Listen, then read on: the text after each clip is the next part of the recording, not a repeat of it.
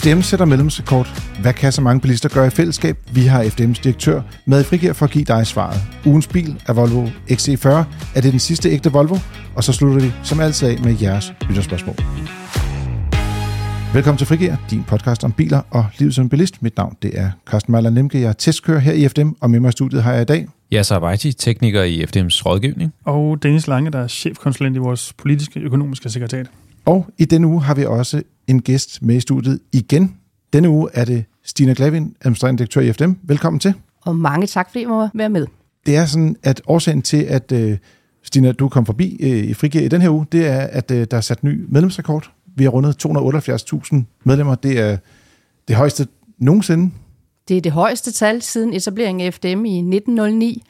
Øhm, og sidst, der blev slået rekord, det er 50 år siden, så vi er pave stolte over nu at være 278.000 i, i FDM.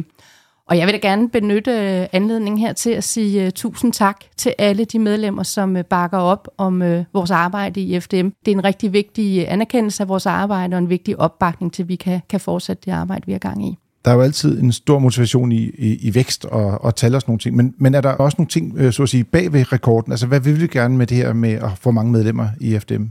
Jamen, for det første, så kan man sige, at det at være mange øh, medlemmer, det gør jo, at både vores stemme rent politisk, altså i vores arbejde med at sikre bilisternes øh, rettigheder, at den bliver jo langt tungere, langt mere vigtig, når vi er mange medlemmer bagved.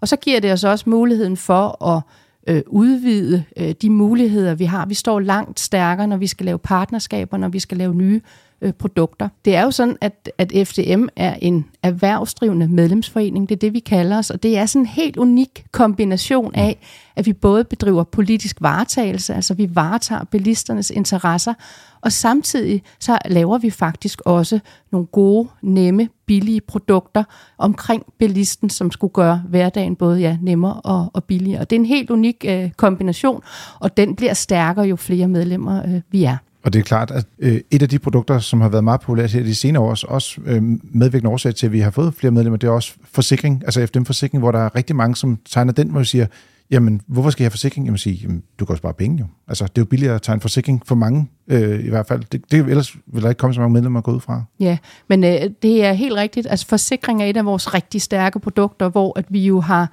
evnet øh, sammen med Tryk, som er vores partner her, at få lavet en unik kombination af nogle stærke forsikringer med nogle gode betingelser til en rigtig fornuftig, øh, fornuftig pris. Så derfor er vi blevet et, faktisk et, et, et øh, halvstort øh, kan man sige, formidlerselskab øh, på forsikringssiden. Men du sagde også noget med politik, og det er jo der, hvor Dennis også nogle gange er ind over.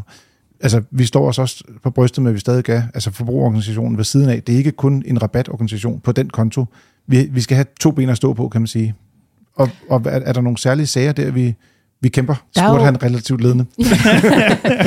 der er jo rigtig mange sager, vi, øh, vi kæmper, og man kan sige særligt i den tid, vi er i øjeblikket, hvor at, øh, at bilen er en kæmpe transformationstid, og vi som bilister skal til at vende os til at, at køre elbiler i stedet for fossilbiler. Der har vi jo et kæmpe stykke arbejde politisk i at sikre, at den transformation foregår så let og så smidigt øh, for os alle sammen, og vel at mærke også, at vi øh, sikrer, at politikerne får tænkt hele vejen rundt, at man øh, husker, at der også for eksempel er bilister, som øh, ikke har 300.000 eller mere mm. til, en, øh, til en ny bil. Øh, så der har vi et kæmpe stykke arbejde i at sikre, at det her det bliver gjort rigtigt i, i Danmark for de danske bilisters øh, skyld. Så vi alle sammen får sikret vores, vores mobilitet fremover, men selvfølgelig også, så det samtidig sker, øh, så vi kan køre bæredygtigt øh, fremadrettet i Danmark. Ja, fordi det er også nogle af dem, der er blevet vores, skal man sige, vores mål i FDM. Vi forener de individuelle behov for bil med en fælles bæredygtig fremtid. Men der tænker man faktisk, det er lidt sjovt, synes jeg, fordi det, det er jo ikke bare bæredygtighed i forhold til miljø og CO2, det er også økonomi faktisk. Det er, så det er jo lidt begge dele. Det er både det der med det politiske spil, men det er også det her med, at vi skal sørge for at have nogle gode, fornuftige løsninger for vores medlemmer. Altså man kan sige, når vi snakker om bæredygtighed i FDM, så rummer det jo både, kan man sige, den miljømæssige, den klimamæssige øh, bæredygtighed, men det rummer så sandelig også den økonomiske bæredygtighed og bæredygtigheden også i en lidt bredere fortolkning, der handler om, at vi jo som øh, bilister, privatpersoner jo gerne vil kunne opretholde vores øh, mobilitet, både i vores arbejdsliv, det er vigtigt for dansk økonomi, men jo mm. altså også i vores fritidsliv, for at kunne leve det liv, vi gerne vil leve. Så derfor kan man sige, det er jo også bæredygtighed i, i den forstand, øh, men så kombineret selvfølgelig med den miljømæssige og klimamæssige bæredygtighed. Fordi det er sådan, at 19 procent af Danmarks CO2-emission, den kommer faktisk fra personbilen og det skal Danmark komme i mål med vores øh, klimamålsætninger, mm. så kommer vi ikke udenom, at også skal arbejde med den øh, CO2-emission, der kommer fra personbilen. Så er vi nødt til at få taget livtag med, med den, og derfor så skal vi også i FDM hjælpe Danmark igennem det med at komme med anvisninger og løsninger på, hvordan får vi det til at give mening for alle danskere, så alle kan være med og vel at mærke i det tempo, det giver mening mm. øh, for, for danskerne. Øh, så der, der skal vi være med til at, at hjælpe øh, den transformation i, igennem. Og man kan sige, modsat for eksempel øh, jo landbruget, som vi alle sammen er klar over, kæmper i øjeblikket med at finde mm. ud af, hvordan de skal løse det, så har vi jo lige præcis på, på vores område, har vi jo løsningen, fordi vi har jo elbilen. Vi skal bare sikre, at det giver mening. Og nu siger jeg bare, der er rigtig meget politisk arbejde, der skal mm. laves, så jeg kan se, Dennis, du sidder også og smiler. Ja, ja. Øh, fordi der er rigtig meget politisk arbejde, som stadigvæk ikke er på plads for at sikre, at alle, alle kan være med her. Ja, man kan jo sige, at rigtig mange har jo, jeg vil lige sige heldigvis jo allerede skiftet til elbil. Der er jo øh, øh rigtig mange elbiler ude på vejen allerede. Men omvendt er der jo også, som du også siger, Stina, der er jo mange, øh, jeg vil lige sige helt almindelige danskere, som jo er praktiske eller økonomiske eller noget tredjemæssige årsager, endnu ikke haft mulighed for at skifte til elbilen, og det er vigtigt, at vi også får dem med. Øh, også dem, der for eksempel kun køber bil til 100.000, øh, eller hvad det nu måtte være. Øh, det nytter det ikke meget, at man kan få en ny elbil til 450. Det har de ikke råd til. Nej. Og man kan sige, lige nu står vi jo lidt i en situation, hvor der fra politisk hold, øh, synes vi jo, bliver arbejdet lidt forkert med det. Man forsøger mere med, med pisk, altså mm. kigge mm. ind i yderligere afgifter, når vi snakker benzin og, og diesel. Der bliver talt meget i øjeblikket om øh, nul-emissionszoner, og, øh, og det, øh, det er jo noget af det, som, som øh, vi jo synes i FDM er den gale vej at gå, og i højere grad vil kigge ind i, hvad er der for nogle guldrodsløsninger, vi kan, vi kan arbejde med. Så hvordan kan vi få gjort det endnu billigere for dem, som ikke har 300.000 til at, at, at skifte bil? Hvordan kan vi få gjort det endnu billigere på afgiftssiden, så det også bliver muligt for dem at, at købe en elbil for eksempel? Det er lige før, jeg vil sige, at, at, at bilen er nødvendigt onde for mange, men, altså, fordi det får lidt negativ klang, men, men det er det jo. For at få hverdagen til at hænge sammen, så mm. bliver man nødt til at have den her bil, som kan sørge for, at man kan hente børnene, eller man kan bringe dem til fodbold, som jeg så gør. Eller komme mm. på arbejde. Eller komme på arbejde. Ja. Det, og det kan være, at du ikke har råd til at bo tæt på din arbejdsplads, nødt til at, at, at pente over længere distancer, øh, simpelthen bare for at tjene nogle penge, kan man sige. Ikke? Og der synes jeg, altså, det, det er en stor udfordring især. Nu er der jo næsten ikke nogen billige elbiler på markedet, øh, og de kommer på et tidspunkt, men øh, vil de også være billige, hvis der kommer afgifter på? Det er jo altså nok, altså afgiftssagen er jo vores helt store øh, skal man sige, sag i FDM, ikke? den har vi kæmpet længe. Den står relativt godt med elbiler, men de er bare dyre selv uden afgifter. Mm. hmm Men Stina, hvordan ser det ud i forhold til øh, skal man sige, det kommende år? Fordi nu har vi jo slået en rekord. Er der nogle, nogle ting på vej øh, i, i kanonen? Hvad kan, hvad kan medlemmerne og kommende medlemmer også for den sags skyld vente øh, sig af, af FDM i den kommende tid? Jamen, vi vil jo, øh, med, med sådan et højt medlemstal, så ved vi jo godt også, at, øh, at det skal vi honorere, og vi skal blive ved med at forny os og komme med nye løsninger. Så det øh, arbejder vi stenhårdt på øh, hver dag, at komme med nye muligheder, og jeg kan løfte sløret for, at vi her i løbet af foråret kommer med et øh, helt nyt øh, fjerde medlemskab, mm. som øh, faktisk også taler ind i det her med at gøre det lettere og nemmere at være, være elbilist. Så vi kommer med nogle, nogle nye muligheder, som vi, vi håber og tror, at, at uh, i hvert fald nogle af vores medlemmer vil finde, finde attraktivt. Fantastisk. Jamen, øh, vi skal nok øh, løfte sløret for det, når vi må her i øh, Frigir til, til vores lytter. Øh, og så vil jeg sige tusind tak, fordi du kom forbi. Tak, fordi jeg måtte være med. Selvfølgelig. Og øh, hvis du har lyst en anden gang, så øh, kan du bare komme forbi. Vi er optaget her hver uge, så. det er godt at vide. og nu tid til din normale frigiver. Vi går som altid i gang med de korte nyheder, og Dennis, hvad har du taget med til os i denne uge? Jamen, øh, jeg har, jeg var lige sige vanen tro, taget øh, øh, trafiksikkerhedsnyhed med omkring øh, antallet af øh, dræbte skadekommende på, på vejene, øh, fordi at øh, i hvert fald det forløbige øh, tal, som det hedder for 2023, er opgjort. Øh, og det ser lidt positivt ud, men heller ikke sådan 100% armen over hovedet-agtigt. Øh, hvis vi starter i den ene ende og kigger på antallet af dræbte i trafikken, så er der faktisk sket en lille stigning siden 22. Øh, 160 hedder det forløbige tal for 23, det er 6 mere end det var i 22. Øh, men stadigvæk, så hvis den skal være lige om under 40, under 19, så altså i det store billede er det stadigvæk et relativt lavt tal, men, men den der nedadgående kurve, vi altså har set i mange år, er skal vi så kalde det stagneret med det pæne ord, lige nu som det ser ud. Øh, nu skal man jo passe på med at hænge sig for meget i enkelt år, så det kan være, det ser anderledes ud i 24, når vi er færdige med det. Men, men lige nu, så er det i hvert fald ikke sådan armen over hovedet. Kan man ikke også sige, at jeg skal man sige, det, det, som der var det bedste år, hvis man kan sige på den måde, det var i 2021, altså for to år siden, øh, og, og der var det nede på 130, men, men når man lige ser bort fra det år, som også Der var noget vi nok nedluk, anerkende, nedlukning der var noget corona, ja. Jo. øh, øh, og, og tager det ud af ligningen, øh, så er det jo faktisk ret pænt jo. Jamen, det er så det, ligger det er det, jo i den, i den lave ende. Også historisk set er det jo markant lavere, end hvad det var i, så at sige, i gamle dage. Ikke? Bestemt, men jeg tror, vi alle sammen jo virkelig bare gerne vil have tallet blive ved med at falde. Og når det så stiger en lille bit smule, så altså, det er jo ikke et fald Nu, nu er jeg jo en talmand, så det, jeg, det, der, så længe du har folk, der bevæger sig rundt i trafikken, er der nogen, der kommer til at dø. Ja, jamen, helt sikkert. Sådan er det. Men det er og, der så og man det, kan kæmpe for, at der bliver færre, der dør i Ja. trafikken. Det vil at det alle sammen gerne have.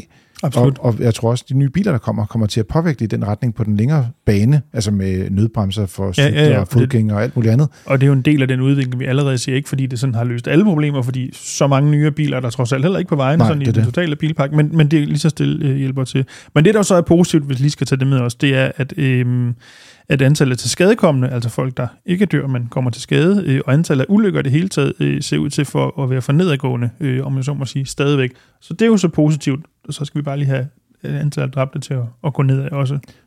Altså, jeg er så kynisk, skal jeg bare sige, så længe det ikke stiger rigtigt. Altså, så længe det ikke gør... I 19 var det op på næsten 200, ikke? Og i gamle dage, der var det jo 2, 3, 400 mennesker om året, der døde i trafikken. Altså, er vi nede på 160? Mm. Det synes jeg faktisk er et pænt tal.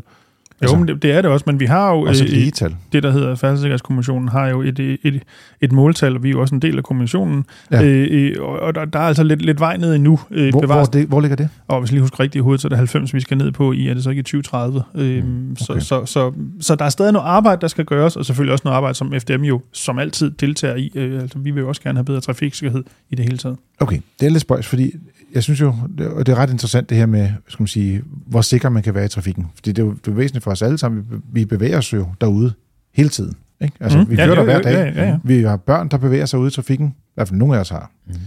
Tillykke til jer. Tak til det. det bringer nogle andre Og hvor, øh, hvor var du hen med det, Carsten? Jeg vil bare sige, vi er jo alle sammen interesserede i, at der er færre, der dør i trafikken jo. Så det er jo ikke fordi, Ja. ja. at jeg sådan står og siger, at øh, når 160 det er fint, sådan skal det være for evigt. Men der er jo også mange forskellige måder, man kan komme derhen. En ting var bilerne, vi talte om, men en anden ting, det jo også selve infrastrukturen, altså sådan nogle ting med, hvordan bygger man vejene op, får du adskilt cyklister fra, øh, hvad er det, ja, alle andre trafikanter, kan man roligt sige, det er de værste, der findes jo, ikke? Cyklisterne. Uh, Carsten. Ja, øh, podcast Ja. Jeg cykler også øh, gerne så, så sjældent som muligt.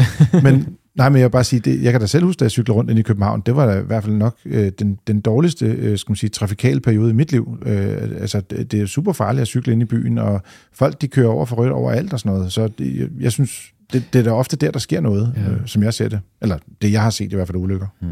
Men der er også kommet bedre veje, altså ind i byen. Øh, Ja. Også til cyklister. Øh, der, er sket, der er sket nogle ting, vil jeg sige. Det, det er aldrig... Det, kan ikke, det er ikke perfekt, men det bliver bedre. Men det var egentlig bare, jeg prøvede sådan at skubbe lidt til Dennis, for han skulle fortælle noget omkring, hvordan man arbejdede med vejene og infrastruktur for at få mere sikkerhed der, så det ikke kun var bilerne. Jo, jo, men det gør man jo virkelig, arbejder man jo hele vejen rundt. Altså, i, i, jeg nævnte Færdselssikkerhedskommissionen før, øh, at har den her mål også har en handlingsplan, som har en, en, øh, hvad skal vi sige, en lang række indsatser, og dels er selvfølgelig sikre veje på mange forskellige måder, øh, øh, øh, bedre biler, øh, bedre øh, folk, der sidder bag rattet, øh, øh, for nedbragte for eksempel opmærksomhed i trafikken, som er et ret stort problem osv. Der er en hel masse indsatser, en hel masse områder, der er fokus på, og det bliver der også bare nødt til at være, hvis vi skal få tallet ned, fordi som du også lidt sagde, tallet er jo så lavt, så man kan sige, de lavt hængende frugter, De er de er taget. Ja. Så det, det, det bliver hårdt, hårdt arbejde for at få fortsat øh, den positive udvikling. Øh, men der bliver arbejdet på rigtig mange fronter og for rigtig mange øh, organisationer, altså både som FDM, men også øh, myndigheder og andre øh, interesseorganisationer osv. osv. Der er et, øh,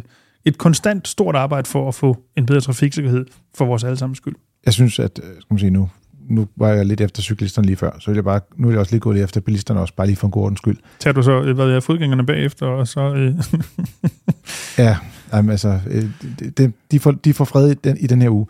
Men jeg synes, jeg ser rigtig mange bilister efterhånden, der sidder med mobiltelefoner, øh, også inde i byen, altså, hvor, hvor de sådan sidder og, altså lige snart der er rødt lys, så kommer telefonen frem. Mm. Altså, og den der altså, uopmærksomhed, nu, Mm. nu har de jo ikke dykket ned i tallene endnu, det er de forløbige tal. Jeg mener, der kommer en lidt større rapport senere på, hvor, hvor de har lidt procentsatser på, hvor mange Ja, ja, ja. øh, døde årsager, der skyldes uopmærksomhed. Men det er en af dem, der ligesom det er en af indsatsområderne i øjeblikket, som jeg fornemmer det. Ikke? Altså en ting er, jeg ved ikke, om det er, fordi bilerne er blevet for gode, eller der simpelthen bare sker for mange spændende ting på vores mobiltelefon, og vi tænker, hvad det går sgu nok. Jeg tror, det er jo et gæt her. Jeg tror, det er primært er det sidste, øh, og bilerne kan sikkert også spille ind, men, men det, er jo ikke, det er jo ikke kun i trafikken, at vi ser, at folk ikke kan holde snitterne fra mobiltelefonen, øh, og dermed ikke nødvendigvis sagt, at os tre, der sidder henne, er meget bedre til det. Øh, men, men, men det er jo sådan sofaen gener- gør det for eksempel også. Ja, og når du øh, hvad ved jeg, burde snakke med dine børn, eller dine mm. Gamle øh, forældre, eller hvad pokker du måtte være. Altså, det, det er jo et generelt problem, som så også bliver trukket over i bilerne, ja. Ja. desværre. Eller, og på cyklen, og, på når du cyklerne går, og så videre, også, så videre, ja. ikke? Øh, ja. Og øh, hvor at, at, at, at almindelige Fodgængere? fodgængere... Øh, Ja, altså, lige præcis. Så fik vi også Præcis. fodgænger ja, alligevel. ja, ja. Det var Jeg, jeg, kalder dem, jeg kalder dem zombier. Altså dem, der går i trafikken med, med hovedet ned i skærmen, øh, og hvor man tænker, altså, du, du ved slet ikke, hvad der foregår rundt omkring dig. Jeg kalder dem zombier. Jeg mindes, og det kan godt være, at jeg husker forkert, eller noget, jeg har digtet undervejs, eller nogen, der har fortalt mig noget, der ikke rigtigt. Jeg synes, der en gang har været en eller anden, om det så var kampagne eller noget, man brugte til nogle skolebørn, eller, andet, men pointen var i hvert fald, at fodgænger skvat bliver til fodgænger splat. Uh. Uh. det passer også meget godt med det der zombie-univers. Ja, Ja. ja. Nå, jamen, det kan vi jo godt kæmpe mod generelt set, uanset om de der zombier, de sidder i en bil, øh, på en cykel, eller går rundt Mm. derude i trafikken. Ja. Ja, så. Du er vores kampagneminister for Ja. mere sikker trafik her. Jeg har også en nyhed med. Jeg skal have nye dæk på bilen. Uh, tillykke. Ja. Hvilket dæk skal du have? Jamen, jeg skal have et sommerdæk. Øh, til, Kun ét? Ja, bare et enkelt. Ja, jeg, synes, jeg synes, du er lidt for sparsomlig, hvis det er, at du sådan skifter et dæk ad gangen. ja, Sådan- et dæk per sæson. Ja, præcis. Ej, øh, vi har en øh, nyhed med øh, fra vores, øh, fra vores øh, søsterklubber i Europa, øh, og os selv øh, selvfølgelig. Øh, en øh, sidste nye sommerdæktest, Mm. mm. hvor at, øh, at vi ligesom stresstester de her øh, dæk, altså både dækkene og fabrikanterne, de skal ligesom have, øh, have lov til at, at blive holdt til ilden, sådan så vi kan se, om, om der sker noget i forhold til deres udvikling af dæk, og når man kan øh, hvad kan man sige, teste dæk komparativt til andre dæk øh, i samme segment, jamen så kan man få dem, der er dårligst til at op sig, øh, og jo flere der opper sig, jo større konkurrence, desto bedre dæk, og desto billigere pris får vi. Så, så øh, den her nye dæktest, øh, den viser faktisk, at, øh, at øh, dækkene generelt er blevet bedre, altså de dæk, som er blevet testet. Blandt andet er der også nogle, øh, nogle billigere kinesiske dæk, som også er med i testen. Øhm, Som retfærdigvis ikke, altså de klarer sig ikke nødvendigvis horribelt dårligt, men heller ikke rigtig godt. Nej, li- lige præcis, men, men man kan sige, hvor at, øh, vi tidligere har været ude og sige, at man øh, direkte øh, decideret frarådet mm. køb af, af nogle dæk, så øh, fraråder vi faktisk ikke køb af, af dæk den her gang. I hvert fald ikke dem, vi har testet. Nej, lige præcis. Åh, oh, Øh, nej, men det, ja. Ja, ja, der kan sikkert være nogen, der er øh, meget ringere derude på markedet, tænker jeg. Sikkert. Ja. Ja. Øh, men man kan sige, at de dæk, der har været med i, i, i den her omgang, de har klaret sig rigtig flot. Og der er et dæk, som klarer sig særdeles flot. Øh, og jeg vil faktisk ikke sige, hvad det er for et dæk. Jeg vil gerne have folk gå ind og kigger. Uh, Øh, lige præcis. øhm, gå ind på vores øh, hjemmeside, og så se, hvilket dæk, der klarer sig allerbedst, og faktisk så godt, at, det, øh, at man kan sige, hvis, hvis øh, køretøjet bliver bragt til fuld stop, så vil alle de andre dæk fortsætte med henholdsvis 23 km i timen og op efter i hastighed. Så når den ene bil holder stille og undgår ulykken, jamen så vil de andre biler faktisk øh, øh ramme øh, forankørende, øh, og det kan være både bil eller barn og så videre. Øhm, så det er en, en, en super interessant test øh, igen, og har man lyst til at dykke ned i, i testresultaterne, så kan man faktisk også øh, få et, et øh, resultat i PDF-format, så man kan gå ind og se, jamen, jeg er ligeglad, hvor sikkert dækket er. Det skal bare støje som, så let som muligt, eller Mm. det skal bare holde så længe som muligt. Så der kan man også gå ind og, og, og vurdere dækkene øh, i forhold til hinanden. Og det er både i forhold til øh, øh, vådvej, øh, aquaplaning, øh, øh, miljøegenskaber, øh, støj som sagt, øh, og så videre. Jeg synes, det er interessant det her med, skal man sige, miljøet er kommet med i fokus i testen i, igennem de senere år. Ligesom vi også talte om tidligere med vores direktør, Stina Glevind, mm-hmm. så er det jo lidt det der med, at det fylder bare mere nu, end det gjorde for 20 år siden. Mm. Så man også går ind og kigger på sådan nogle ting som partikelforurening for eksempel, og, og vægten på dækket, og, og siger, okay, hvad, hvad, for en, hvad for en belastning ligger man på Ja, hvor, omverdenen ved at køre? Ja, øh, i hvor- det hele taget, på, hvor er dækket? Bare, bare på dæk, ikke? mm. Og hvor dækket er produceret, og, Yes, og er, det, det. er, det, er det kommet fra, fra den anden side af kloden, øh, så, så koster det selvfølgelig miljøet noget mere. Øhm, Så det kan godt være, at dækket er billigt i indkøb, men, men dyrt på, øh, på miljø. Øhm, så, men men øh, gå ind og se øh, testen og, og se, øh, hvad det, hvordan øh, dækkene klarer sig i forhold til hinanden. Det er meget interessant. Og du er helt sikker på, at du ikke vil sige, hvad for en dæk det er? Ja, du ikke, nu skal du ikke presse jer sådan noget, jeg vil, jeg vil ikke sige, øh, det synes jeg, folk selv skal gå ind og vurdere, fordi øh, Der er andre parametre, der, der er andre parametre, der, der er interessante, men jeg synes i hvert fald i forhold til den her, øh, til, til det her bremsning på tør og våd vej, det, det er meget interessant. Og er det så også det dæk, du tænker lidt at læne dig op af? Jeg overvejer det stærkt i hvert fald. Hvad skal de andre tre så være? Jamen de andre tre, det, det skal være, jeg skal, jeg skal have, et, jeg skal have Eller det bedste dæk Fire på. forskellige måske, så kan du også bedre sammenligne. er også gerne i forskellige størrelser, så, så det går helt galt. Uh, det skal nok blive godt. Jamen, der, er, der er der nogle biler, hvor der er de her forskellige størrelse dæk, altså hvor de har bredere dæk bagpå, ikke? det er rigtigt. Og det er sådan en, en, en high roller bil, som du triller i, der, øh, der er det mere den samme størrelse. Ja, rundt. det er det. Det, det. det er så plain, som noget kan være. Præcis. Ja. Ja. Nå, men fra et stykke plain automobil til et andet. Det er sådan, at Skoda har lanceret et facelift af deres Skoda Octavia. Det er også kendt som den fjerde generation, der kom i 2019. Og nu har de lavet en ny variant af den, og indtil videre i hvert fald, så findes den faktisk ikke som plug-in hybrid. Og det er lidt interessant, for det var den før. Mm. Øh, den findes jo så heller ikke som elbil, fordi at der har de nogle andre modeller, der er på vej, primært øh, SUV-modeller. Øh, og en Enyaq er vel nok det nærmeste, man kommer. Øh, Octavia er nærmest i den her størrelse, ikke? Ja, Øh, bil. ja. Hvis man tager sådan en Octavia stationcar, det passer nogenlunde pladsmæssigt. Ja. Så det er forståeligt, men man kan stadig få en stationcar fra Skoda, der hedder Octavia, og det er sådan, at man kan få dem med benzinmotor, og i Danmark, der vil man også have mulighed for at vælge den med en dieselmotor, en 2-liters sag med 150 hestekræfter og automatgear. Og det vil give meget god mening for dem, der rent faktisk er i det univers, og tænker, at de godt kunne tænke sig at få en Octavia igen. Med dieselmotor, så skal den i hvert fald også have automatgear, vil jeg sige. Hvad tænker I på sådan en model? Ja, så har I mange, der ringer på og spørger på Octavia? Eller er det sådan Øh, døde hen? Ja, det er sådan mere brugte biler, vil jeg sige. Brugte ja. Octavia. Øhm, og den her model, den, hvis den bliver købt i nok antal, så øh, kan det jo også godt være, at den bliver lige så populær som, som alle de andre Octavia, der, der er blevet solgt gennem tiden. Fordi det skal ikke være nogen hemmelighed, at, øh, at det er nok en af de mest altså efterspurgte biler på, på det brugte marked.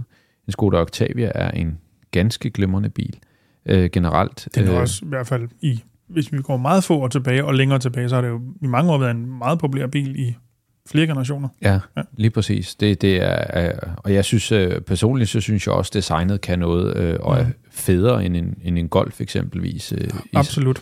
i samme segment, og, og interiøret, og, og jeg synes, det er synd, at, at der er nogen, der ligesom har det her gamle, jamen Skoda, det er noget skrammel øh, øh, fra, fra, fra gamle dage, ikke? og det er det jo slet ikke. Det er en, en fremragende bil. Men er det ikke også er det ikke færre og færre, der har den, øh, øh, jeg vil lige sige, vrangforestilling? Jo, det er det. Der er men, sikkert nogen stadigvæk derude, som er der er forskellige årsager hænger fast i, det er jeg helt sikker på. Ja, men der er nogle øh, øh, romantikere, som køber øh, logoet, og ikke Mm. mm. køber øh, kvaliteten, kan man sige. Ikke? Så, ja, ja. Men jeg vil også sige, at øh, før i tiden var det jo sådan, at hvis du købte en Skoda, så købte du en billigere Volkswagen. Mm. Mm. Det var det jo. Altså, Ja, der, jo, var, der, jo, var, jo. der var et meget strengt hierarki, især under øh, øh, Ferdinand Pirk. Øh, der var det jo altså, virkelig, altså, der var du ikke i tvivl om, hvor du var henne på skalaen. Mm. Men det gjorde så også, at Skodas modeller var billige. Mm. Og det er de jo ikke længere. Og Nej. nu er der ikke kommet priser på den her endnu, men jeg kan, altså, når man kigger på, hvordan kabinen ser ud, øh, som jo stort set er øh, en til en, en Enyaq, Mm. øh, lækkert lavet, øh, jeg kan simpelthen ikke forestille mig, at det her det bliver en billig bil. Øh, næppe. Det, det, den, den, den ser bare dyr ud. Må og, ikke den og der er ikke nogen steder, hvor man siger, her der er det sprunget over, og der sparede det lige et eller andet. Så det bliver også en meget lækker bil. Mm. Men Ja, så bliver den jo selvfølgelig også, eller ikke selvfølgelig, men så bliver den nok også dyr. Mm. Øh, men men det, det er bare igen for at sige, at, at Skoda er øh, et, et, et godt brand øh, og et teknisk godt produkt. Øhm, og så hvis man så kan, kan få designet med, jeg synes det er en flot bil, øh, især i sedan eller hatchback, det er en virkelig flot bil. Ja, ja fair nok. Jeg vil tage stationcaren til enhver tid, men øh, ja, ja. hvad, hvad kalder du den? Øh, jeg sagde hatchback. Ja, Mm. men det sjove er, at de kalder den faktisk for coupé. Ja. Ja. Og det har de gjort et stykke tid. Ja. Ja. Og det er sådan en rigtig fake ord. Altså, Det- det er det i hvert fald på ikke. ingen måde en coupé. Nej, Ej, den har kopilinjer, måske, hvis man kniver øjnene meget sammen. hvis, du, hvis du lukker øjnene, og så vender der 180 grader, så ligner det en coupé. Ja, lige præcis. Ja, ja. Øh, ja, det er jo bare en hatchback. Men hvad var det i, i gamle, gamle dage? Der var det en kombi-coupé, ikke? Der, hvor du kunne åbne den i med Jo. to tempi. Ah, det var superben, du kunne gøre i to tempi, ikke? Hvor du kunne... Ja, ja. og kombikopien var en, var en øh, stationcar, Nå, ikke? var det, jo, det er måske faktisk rigtigt nok. Bare for at forvirre begreberne endnu mere. Præcis. Så. Ja, okay. Mm. Ja. Men, men øh, nu er der i hvert fald en femdørs hatchback, de kalder coupé, og så er der en stationcar, som øh, de kalder stationcar, skulle jeg sige. og øh, jeg synes virkelig, øh, altså den har fået et markant løft i kabinen, og f- for dem, der, der ligesom er på jagt efter en, en benzin- eller en dieselbil for den sags skyld, så tror jeg, at det er et, et ret fedt sted at gå hen. Mm. Men alt afhænger af priser, og dem får vi desværre først senere. En lille kuriositet er, at øh, den her bil er jo blevet designet til lancering for ja, små, øh, hvad er det, fire år siden, fem år siden. Og øh, dengang, der havde de jo et, et logo øh, på fronten, øh, den der lille fugl. Og mm. det har den så stadigvæk. Og de har jo lige lavet en ret stor brandkampagne for et år siden, hvor de sagde, nu skal vi i gang med at lave noget helt nyt, hvor det er, at vi skal skrive Skoda i stedet for mm. at lade vores logo på. For logoet skal væk fra bilerne. Men det går så ikke lige... Det nåede de ikke lige på den her. Og Er det jeg- retfærdigt, har de gjort det på bagenden? Ja, øh, men det har de også gjort på flere af deres andre modeller, Ja. men, men det var sådan, at logoet skulle helt væk fra Mm. bilen, og det sidder stadig for eksempel i rettet også. Øh, det sidder på fronten. På fronten giver det måske lidt mere mening, fordi at motorhjelmen er udformet på en måde, hvor det er, at altså, det er skabt til, at der sidder et logo ude foran. Jo, jo, men man kan sige, at i forbindelse med et facelift kunne man jo det kunne man jo godt have kommet ud over, når du ja. Nu alligevel er ved at justere linjerne. Jeg tror bare, at de har prøvet at spare pengene lidt ja, der, ja, ja, Så ja, ja. På, på værktøjet, så de ikke skulle lave en ny øh, motorhjelm også. Så, men er du på jagt efter en Octavia, så kan du glæde dig over, at der er kommet opgraderinger, især i kabinen, og øh, så bliver det også en dejlig bil, men plug-in hybrid, den må du se lidt efter et andet sted.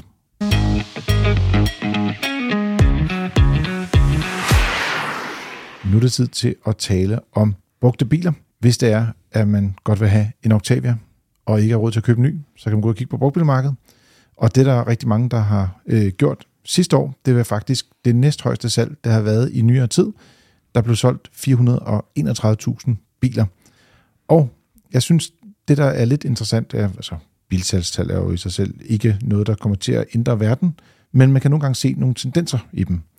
Og på de nye biler, der så vi jo, at elbilerne, de ligesom øh, steg frem som en ny Full Phoenix, og med kæmpe øh, hvad er det, øh, salgstal. Mm. Men det har man faktisk også set lidt på brugtbilsiden. Og rigtig mange af de biler, der bliver solgt, det er jo nyere brugte elbiler, hvor der er folk, de godt vil spare lidt, i stedet for at købe en, en helt ny elbil.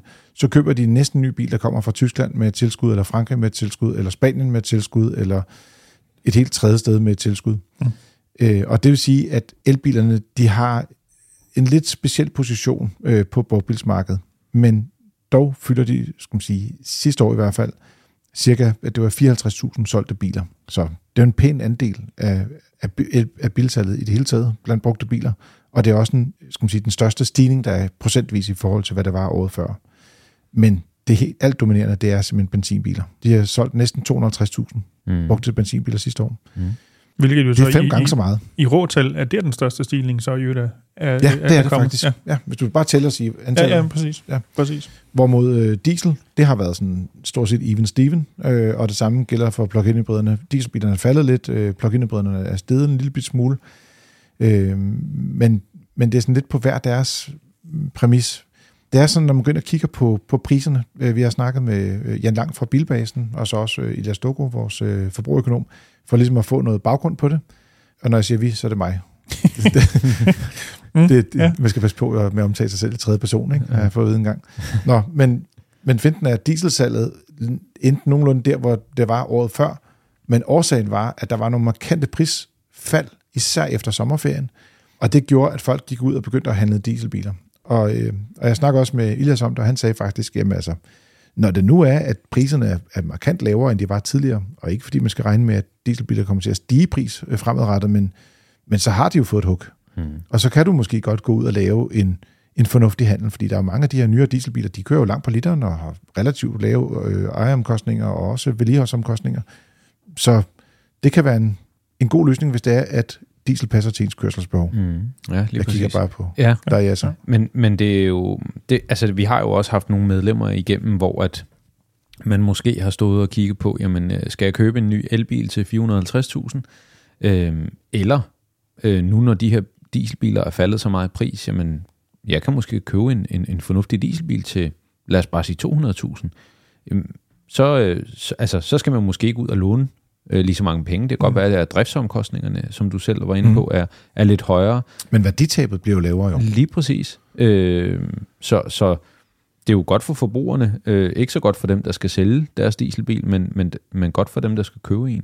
Øh, og nogle biler, jamen, øh, hvis du kigger på mm, en Mercedes C-klasse for eksempel, så er den jo øh, meget populær i diesel. Øh, Ja, det er og- jo næsten svært ofte noget, der ikke er diesel, tænker Ja, lige præcis. Og, og, og tager du en E-klasse, så er det jo endnu sværere at Mm. finde en, en, en benziner. Ikke?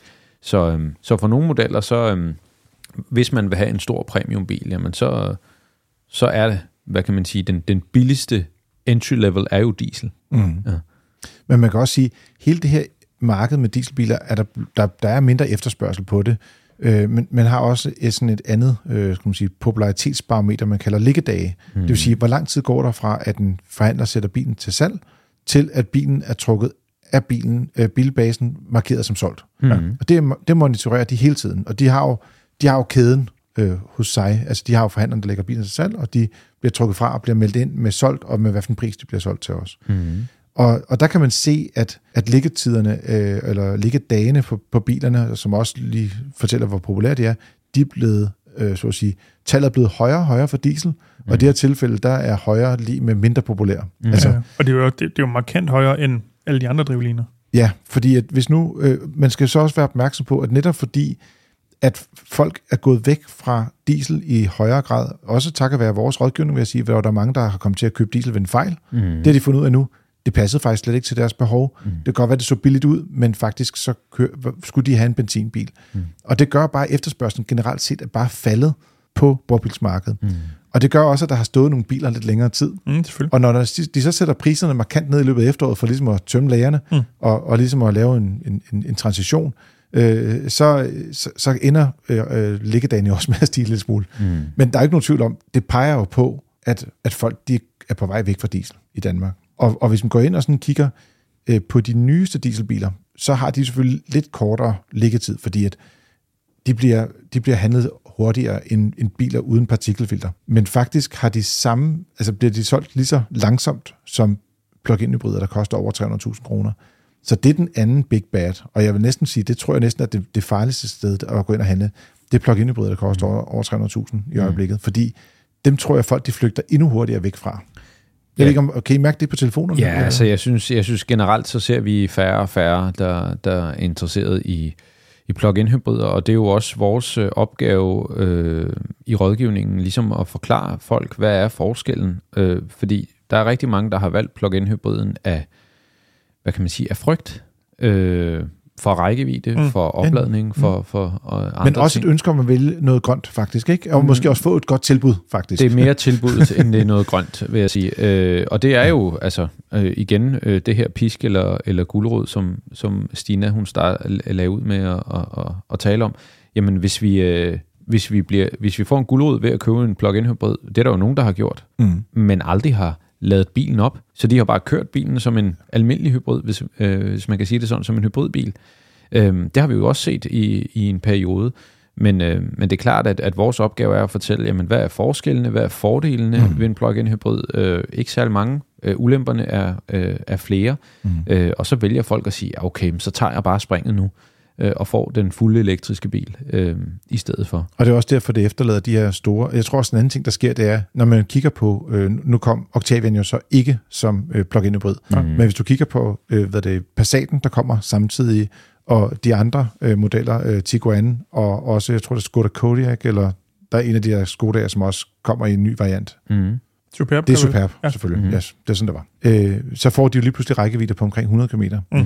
Og alle de brugte pl- plug-in hybrider, der er salg nu, hvad har de her rækkevidde? Det er sådan noget 30-40 eller- ja, Ja, eller- 30-40 i praksis måske ikke, Mm. men, men sådan 50-60 på, på, øh, skal man sige, på, på billetten. Ikke? Mm.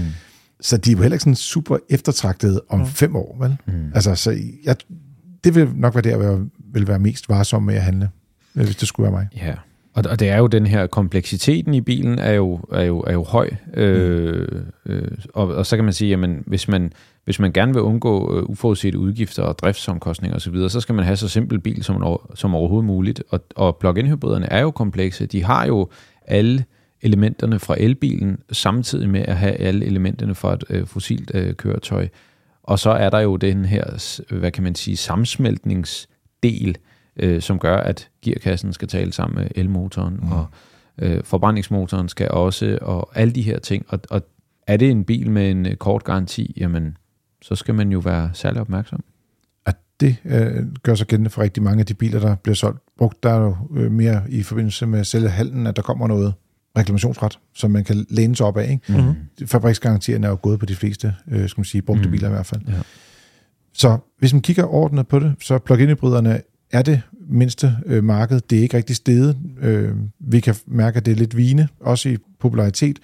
Øh, de elektriske biler, de er på cirka øh, lige godt 50.000 øh, biler. Diesel, det er det dobbelte øh, salg lige nu, men vine. Så der kunne man måske godt øh, overveje at kigge lidt på, hvad, hvad kommer til at ske her? Altså, jeg tror, det bliver et meget spændende år også øh, på, på skal man sige, de brugte elbiler, øh, hvis vi kigger ind i, i år i 24, og hvad man skal stå og vælge her nu. Fordi jeg havde en gut, der ringede til mig i går faktisk, og sagde, at øh, når nu var deres øh, dieselbil øh, fra 2010, oh, der, der kom altså en reparation, der kom i hvert fald til at være 30.000 kroner hos deres pallegrusmekaniker, så det var ikke engang, øh, skal man sige, øh, mærkeværksted. Mm. Så ved man godt, at klokken er slået for mm. en bil, øh, der måske har en handelsværdi på den bedste mulige dag på omkring 50-60.000. Ikke? Mm. Den, den skal videre, der er nogle andre, der skal fikse den, og så skal den have et godt liv der. Men de skal have noget andet, og de vil godt have elektrisk. Og så går de ind og kigger, Nå, hvad kan man købe af brugte elbiler i det her prisleje, hvor der er plads til en øh, Labrador og så videre og så videre. Og så sagde jeg til ham, hvad du er, hvis du har 300.000 kroner, så skal du aldrig købe brugt. Mm. Så skal du bare købe nyt, mm. fordi så får du din garanti. Ikke? Mm. Så øh, jeg, jeg, jeg synes, det bliver meget spændende at se, hvad der sker, hvad for nogle biler, der bliver importeret i år. Ikke? For der har været rigtig mange Tesla'er, ikke? Mm. Men, mm, Tesla, de, men Tesla sælger jo også billige biler på mm. deres egen hjemmeside, og mm. lagerbiler med yderligere rabat og sådan noget, hvor man siger, okay, hvor, hvor attraktivt er det egentlig at handle brugt elbil mm. i dag, ikke? Lige præcis. Og, og, og igen, øh, øh det her med øh, parallelimporterede biler, ikke? Øh, fordi at de har fået tilskud et eller andet sted fra, ikke? Og vi ser desværre også nogle medlemmer, der er kommet i klemme et faset biler, eller biler, som, som har en anden konfiguration, og nu er Tesla øh, øh, gode til at lave ens biler til hele ja. verden, så, så det er ikke dem, der, der oplever et problem, men det kunne være øh, en, en, en folkevogn, eller en, øh, en Kia, eller whatever, øh, som, som kommer med en anden konfiguration, og, og der er der nogen, der er kommet i klemme desværre. Øh, så kig efter en ny bil, hvis, hvis du har råd til det, mm. øh, hvis differencen ikke er særlig høj, øh, i forhold til den brugte, øh, og ellers så, hvis du er medlem, så kontakt os, så tager vi gerne snak om det. Ja, og man kan sige, hvis nu bilerne skal koste under 200.000, altså hvis man er helt ned, helt ned i 100.000, så er der jo kun brugte biler. De er ikke så super øh, gode, synes jeg. Lige i øjeblikket er udbuddet ret dårligt. Men hvis du går over mellem 100 og 200.000, der kan du godt finde nogle interessante brugte elbiler. Mm. Men der skal man bare være lidt varsom, når man træder ind i det marked. Mm. Der vil jeg også ringe til dig, Jasser. Mm. Sige, hej Jasser, hvad skal jeg købe? Nå, benzinbilerne er stadigvæk den helt store sælger, og øh, da jeg spurgte øh, Ilias, hvad, hvad, skal man sige, hvad med, hvad med benzinbilerne? Er, er det noget, der kommer til at dø hen, lidt ligesom vi ser med plug-in hybriderne og øh, dieselbilerne? Og så sagde han, ikke rigtigt. Øh, og nu citerer jeg ham øh, overret her. Jeg prøver at lave Ilias stemme, eller skal jeg bare... Nej, jeg, jeg siger det bare. Don't. Selvom elbilerne står frem, er der mange danskere, der ikke er helt klar på grund af pris eller lademuligheder. Derfor tror vi, at benzinbilerne fortsat vil dominere brugtbilmarkedet i en overrække. Citat slut. Og det, det tror jeg faktisk er meget øh, godt spottet, fordi der var et tidspunkt, hvor der var, at man troede, at benzinbilerne ville gå hurtigere ud af markedet, og på grund af elbilerne ligesom kom ind. Men det ser ud som om, at den bevægelse går lidt langsommere. Også fordi, at der netop er mange, som ikke har mulighed for at lade hjemme, mm. eller ikke har råd til at købe en bil, skal man sige, som som er elektrisk. Mm. Øh, og så er der også nogen, der bare gerne vil have en benzinbil. Mm. Det findes jo også derude. Så der er stadig stor efterspørgsel på benzinbilerne. Og det gør jo også, at priserne faktisk, som skal man sige, det, de priser, der er faldet mindst, øh, fordi at øh, priser falder generelt øh, over tid på, på, på brugte biler i øjeblikket, så, øh, så er det faktisk benzinbilerne. De har haft et meget, meget lille fald. Jeg tror, det er sådan noget 3-4 procent hen over året, hvor de andre de er faldet mellem 16 og 18 procent. Mm. Så hvis man går og siger, at jeg har en benzinbil nu, skal jeg tage skiftet, så ligger der faktisk noget værdi i bilen, som man kan bruge til, øh, til at handle, mm. og så, så gå ud og købe en ny, hvis det er, ja, man skal hvis, have noget for pengene. Så hvis folk vil have en Auris til 450.000, så ringer I bare, eller skriver til podcast. Og den har et nyt dæk om en øh, uge. Øh, et, et nyt dæk. Fire forskellige dæk. Det er podcast øh, jassersmail.dk 450, sagde du? Eller 430? Skal ja. have prisen? Ja, 450, det er fint. Man kan godt få en Honda for 400. Ja. Det vil jeg bare sige. Det er en god salgskanal, det her. Så, så, har jeg, jeg har, øh, så har jeg en Mazda MX-5 også, hvis, det er. hvis vi snakker over 400.000, så kan den også komme til salg. Nej, men pjat til side. Jeg vil sige, hvis man går ud og kigger på, øh, på det her marked, så, øh, så benzinbilen ser ud til at være et, et godt sted ligesom at, at sætte sig ind. Også fordi man undgår den der kompleksitet, du møder i en, en, skal man sige, en plug-in hybrid. Du får øh, i mange nye benzinbiler faktisk en god brændstoføkonomi, som kan matche stort set dieselbilerne. Øh, og så øh, er det bare noget, der også er eftertragtet, ikke bare i Danmark, men også i resten af Europa. Så det er, sådan, det er en god handelsvare i øjeblikket. Så hvis ikke man er til det elektriske, så prøv at søge over mod benzinbilerne. Det er ligesom der, hvor der er det, der hedder safe haven lige nu på mm. brugtbilsmarkedet.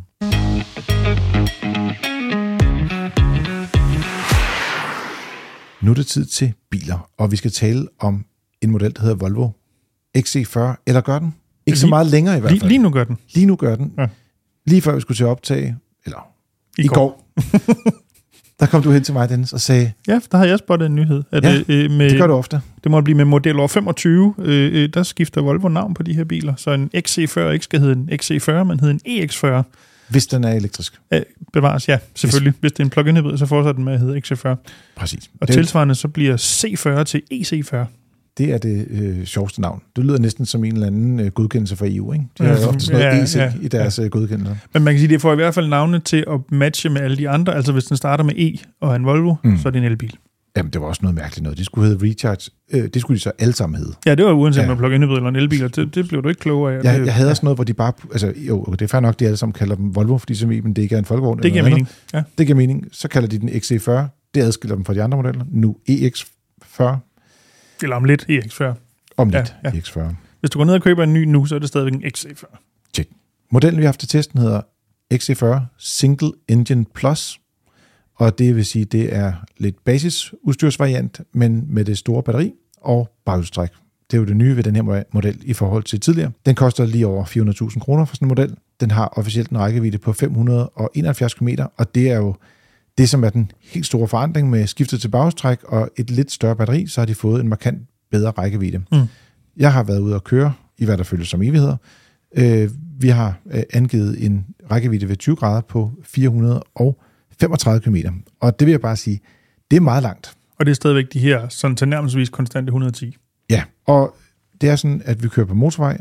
Vi vælger at køre en hastighed på 110 km t fordi at man kan ikke køre øh, alene 130 km t i en måling.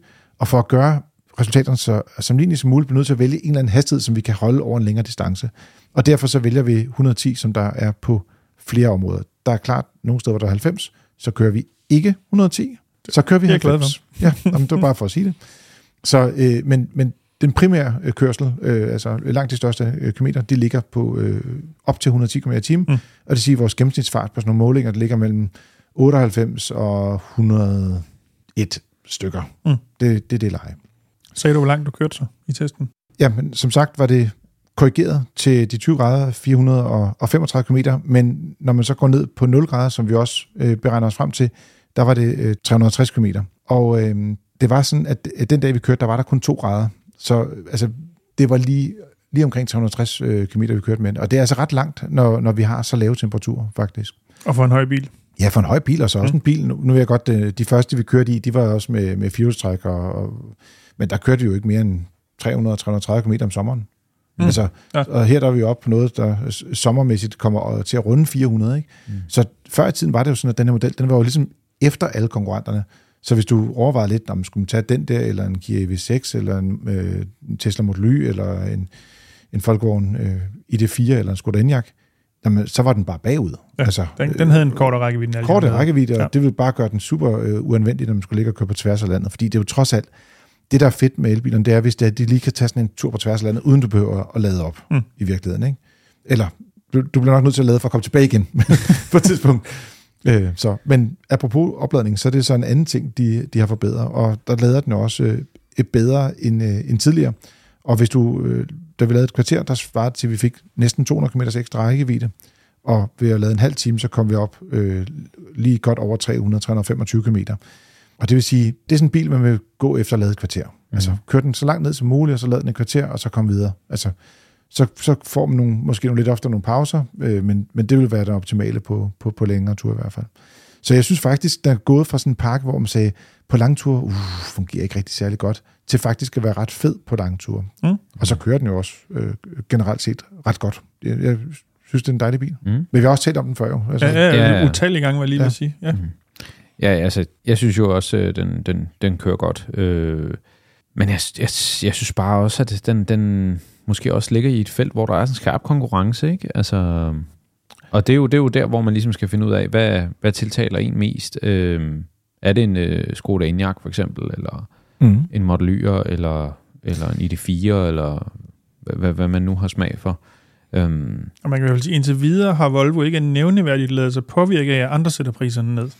Nej, og det er jo det, som altså, man, man, man ligesom skal vurdere med sig selv. Vil man, vil man gerne have en bil, som har lidt, lidt andet udstyr, lidt andet, altså, den er jo lækker i kabinen, øh, og men ikke, at, at skærmen er måske ikke så stor og så videre, ikke? Øh, men den har Android Automotive, det synes jeg fungerer meget godt. Øh, nogle, nogle, nogle, nogle gode ting. Det synes jeg nemlig er klart et plus, men, men det var lidt det, man savnede, det var, ligesom vi talte om Octavian før, hvor der, der havde fået et, øh, et nyt interiør, hvor det hele var frisket op med mm. det, du fik fra en Enyaq, så du fik store skærme, og den blev moderne og sådan nogle ting. Mm.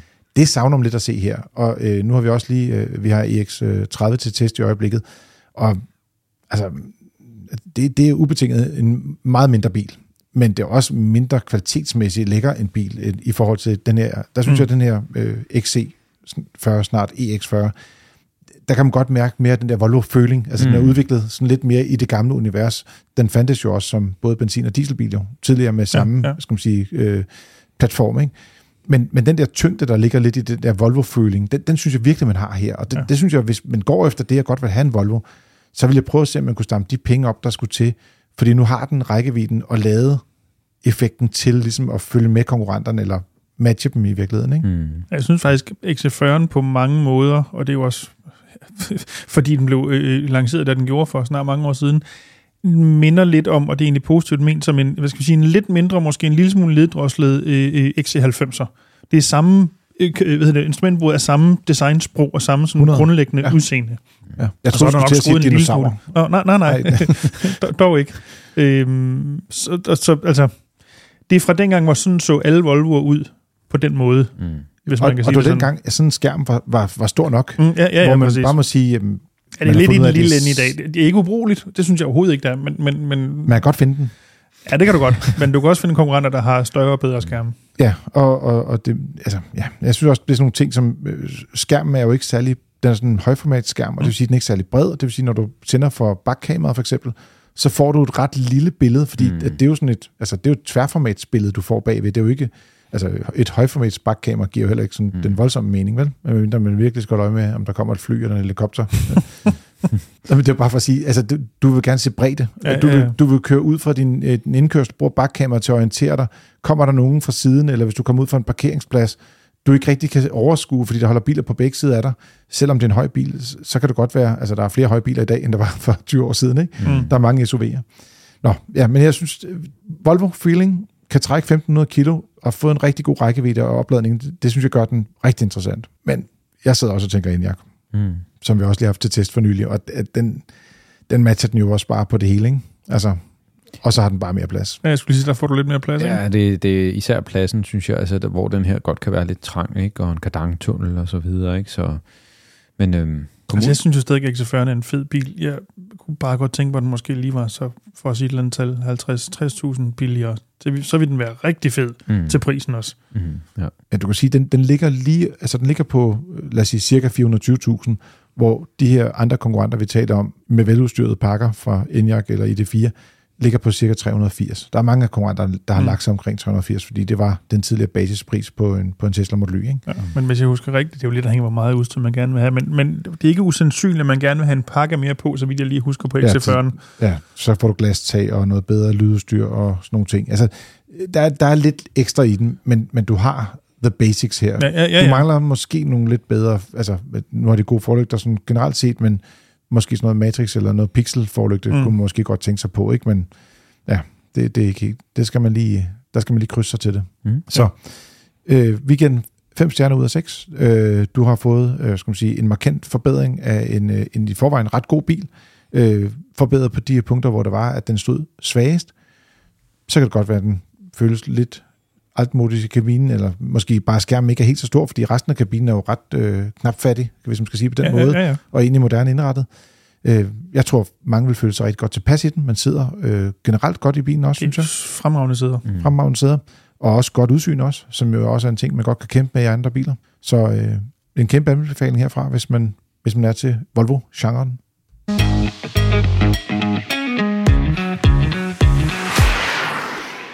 Nu er det tid til lytterspørgsmål. Du kan sende dem ind til podcast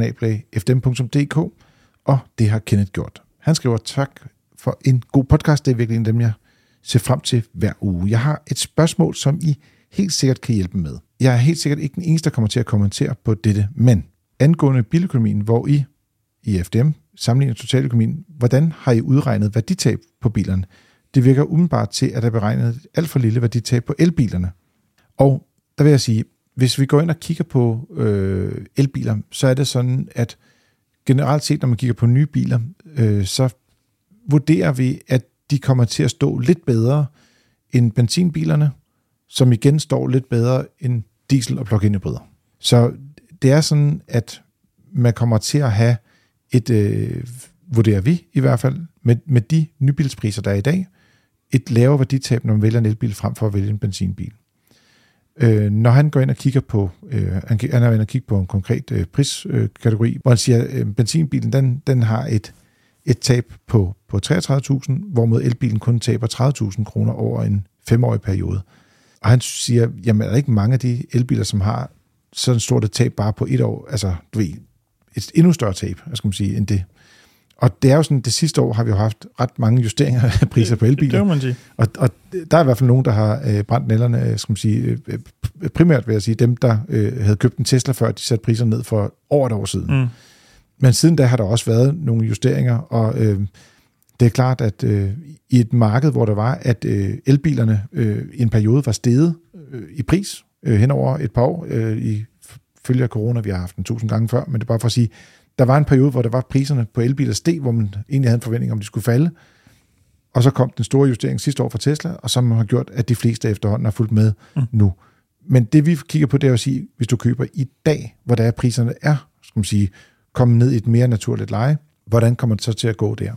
Og der kan vi jo også se, at benzinbiler generelt set er blevet dyre. Altså, vi har i vores bilbudget taget udgangspunkt i priser, så vi siger 300.000 kroner øh, bil, hvad kommer det til at koste at have den over en periode? Men vi siger jo ikke, hvad for en bil det er. Og hvis du går ind og kigger på de biler, som er med i beregningerne, så for 5-10 år siden, så var det større biler, du kunne få til 300.000 kroner, mm. end det er i dag. Altså benzinbiler.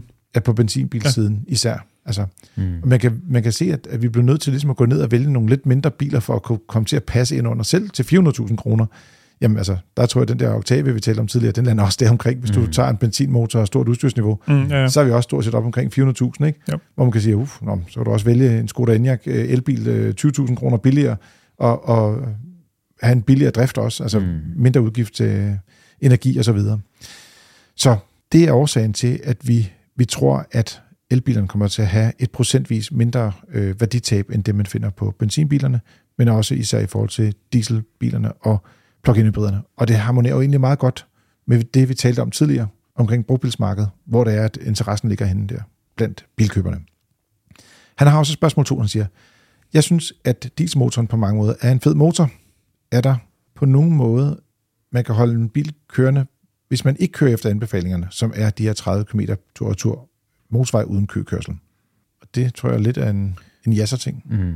Nej, altså som udgangspunkt, så, så er det ikke noget, vi anbefaler, at man, altså man kan sige, det er jo, det er jo lidt svaret til at spise suppe med en gaffel, ikke? Altså det er ikke det bedste værktøj til det formål. Altså, men, men man kan godt. Man kan godt, det er, ikke, det er bare ikke, altså det, det, dieselmotoren er super god til, til motorvej, til pendling, til at sætte en hestetræler bagpå, og det er også det, som, som er hans, hvad kan man sige, ønske at, at bruge et træk, fordi den er super momentstærk, sådan en dieselbil, i forhold til en benzinbil, og, og, og har nogle rigtig gode egenskaber, men problemet er bare, at der følger også andre ting med.